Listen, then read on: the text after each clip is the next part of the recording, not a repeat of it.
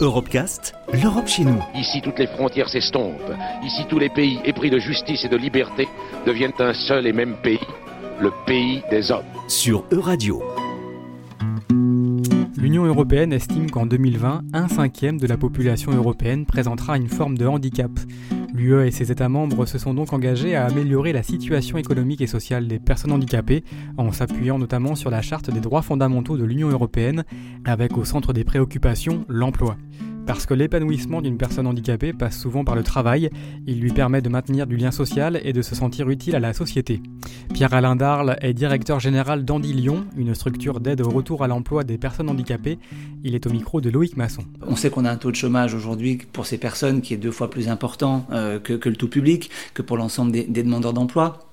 Et un peu le sentiment de double peine. J'ai eu euh, par accident euh, de naissance, euh, voilà, une difficulté, une pathologie, des contre-indications médicales, et en plus, on me dit ou la société me dit que c'est plus difficile pour moi d'accéder ou de revenir, de revenir à l'emploi c'est un enjeu très fort de, prévenir les ruptures de parcours professionnel pour les personnes qui sont déjà insérées.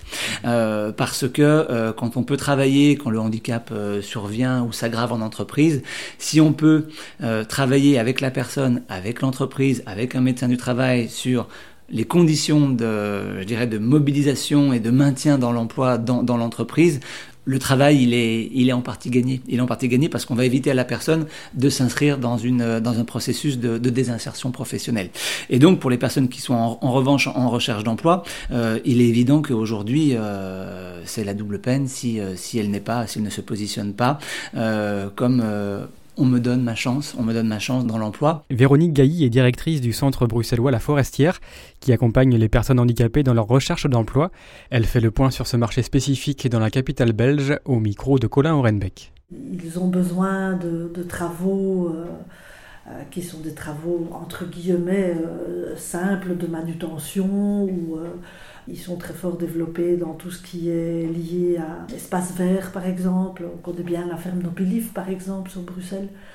Donc, il y a certainement dans le cadre du développement durable des créneaux parce que c'est du local, il y a certainement des créneaux pour ce public-là qui a besoin de travaux plus proches, plus concrets. Euh. Euh, l'emploi, c'est quand même, je le, rappelle, c'est quand même un, il y a un droit au travail euh, qui existe, qui a été porté par, par les droits de l'homme. Pierre-Alain Darle. La Constitution française rappelle qu'il y a aussi un droit à obtenir un emploi.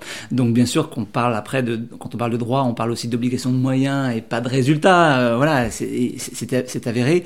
Mais cette préoccupation, ce sujet-là, il est bien embarqué par les politiques publiques au jour d'aujourd'hui.